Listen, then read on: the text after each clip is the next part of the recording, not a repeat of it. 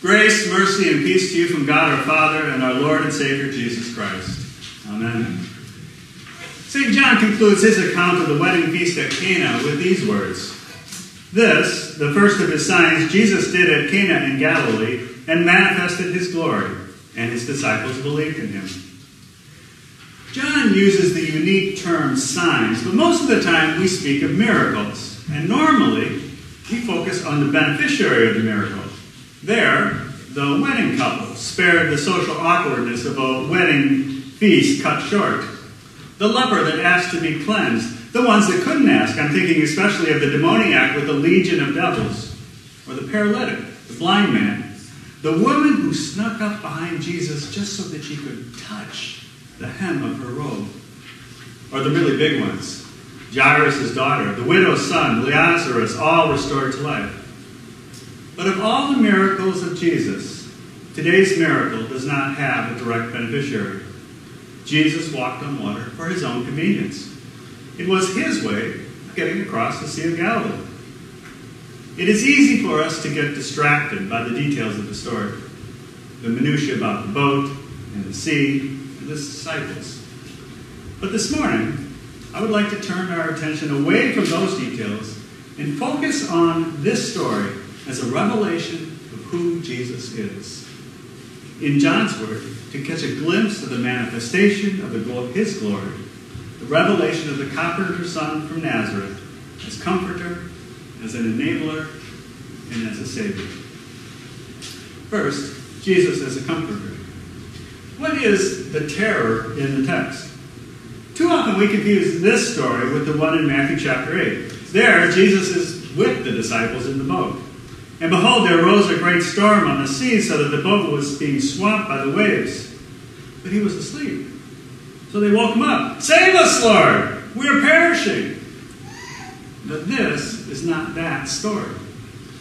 The problem in our text, we read, When evening came, the boat by this time was a long way from the land, beaten by the waves, for the wind was against them.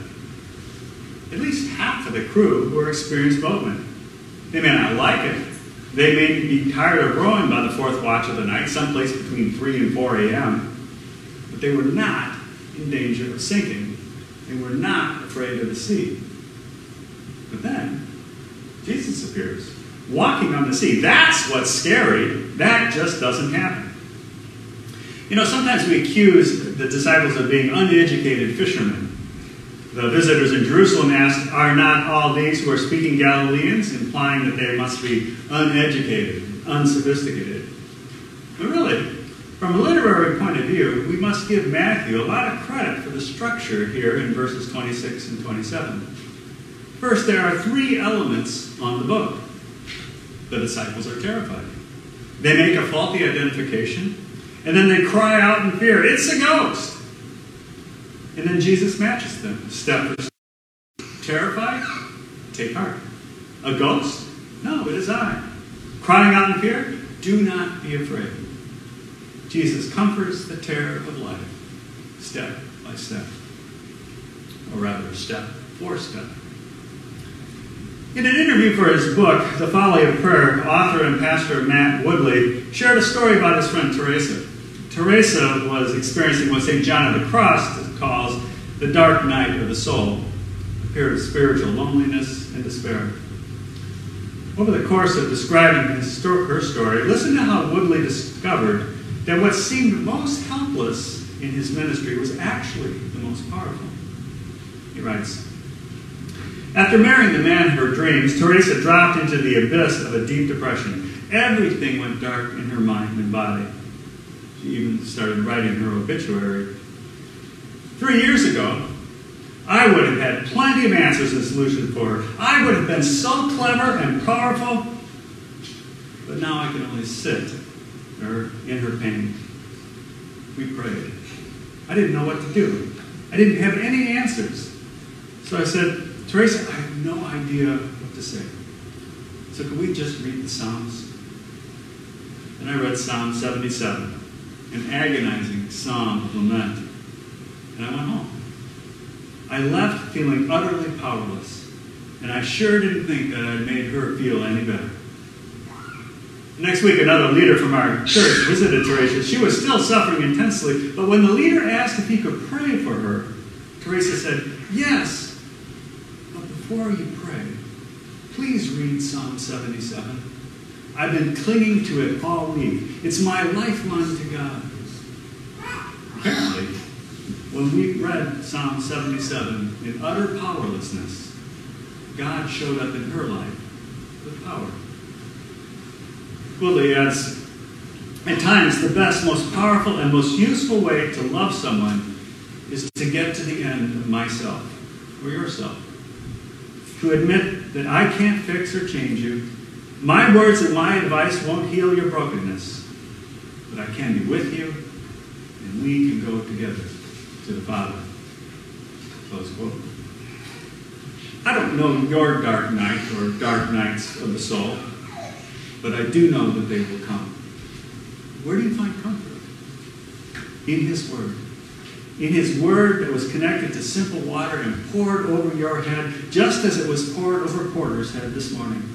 A word that kills and makes alive. A word that declares, You are mine.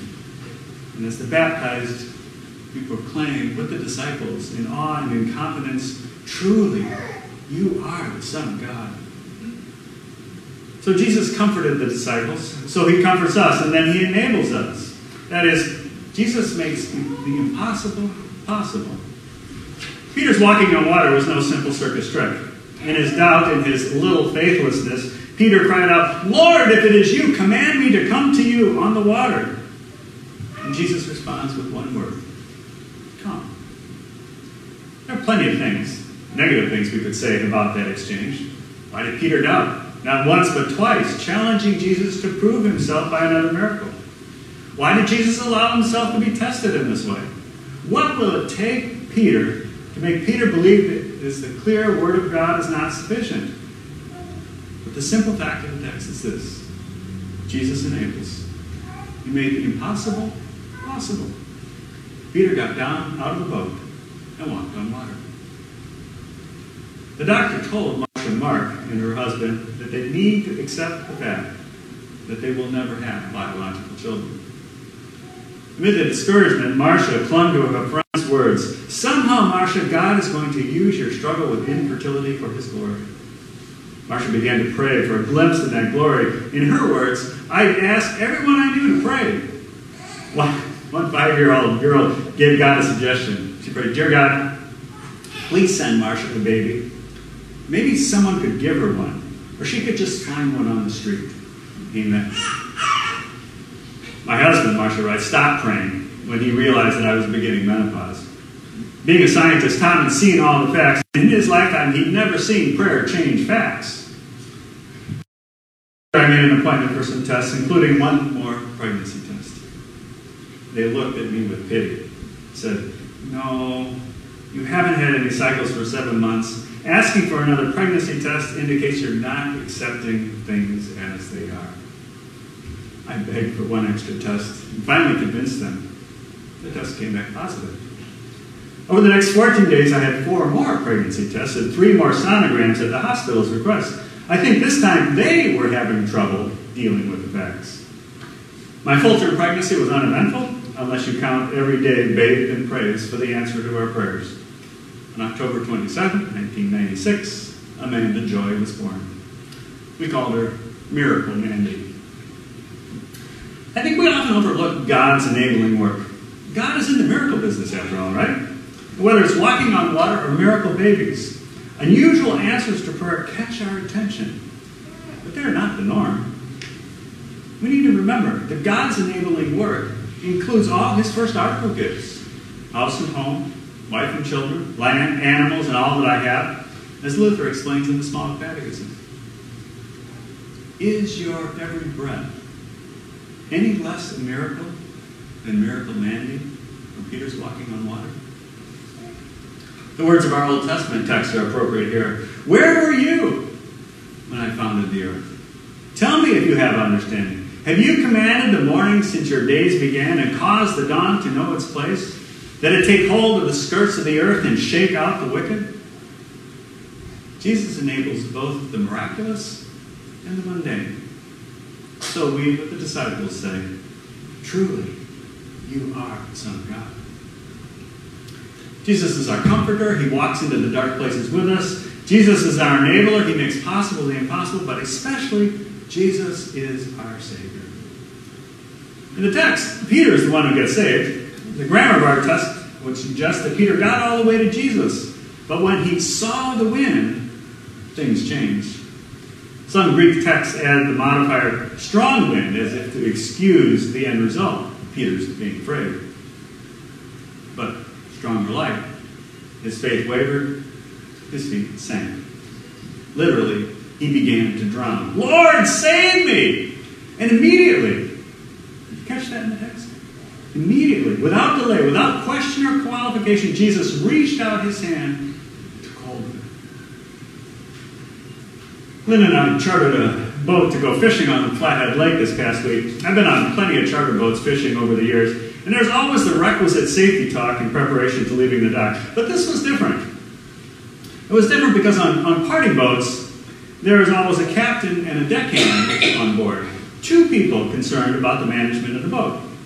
Not it was just the skipper. And the first thing on the agenda was not where the location of the life jackets were or the proper use of the marine head. It was the life ring. I may be standing on the stern deck or working over the rail and fall in, Charles says. If that happens, this, and he plucked the remote control out of the cup holder, this controls the motor. One of you grab it and punch MOB, man overboard. And the other one grabs the life ring. He'll be right behind the captain's seat and throw it to me. We're going to be trolling for lake trout, and I will never catch the boat unless you stop the boat. He was asking us, instructing us how to save his life. If that happened, if he fell overboard, Charles wouldn't need any encouragement. He didn't need better techniques. Nothing less than outside intervention could rescue him from eventually succumbing to a watery demise. You and I are no better equipped or trained in the sea of life.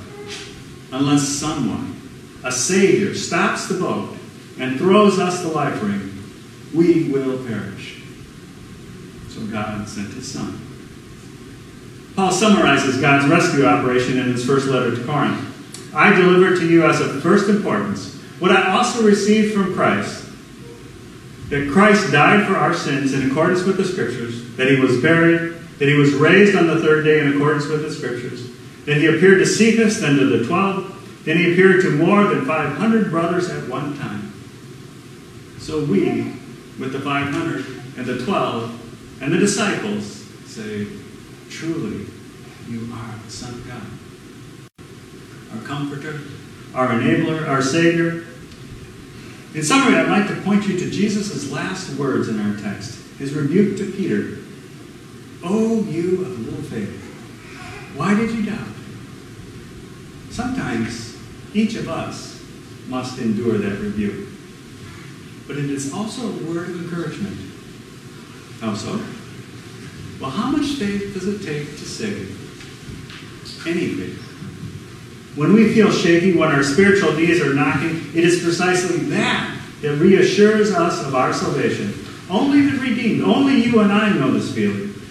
In our weakness, we pray with the father of the demoniac, I believe, help my unbelief.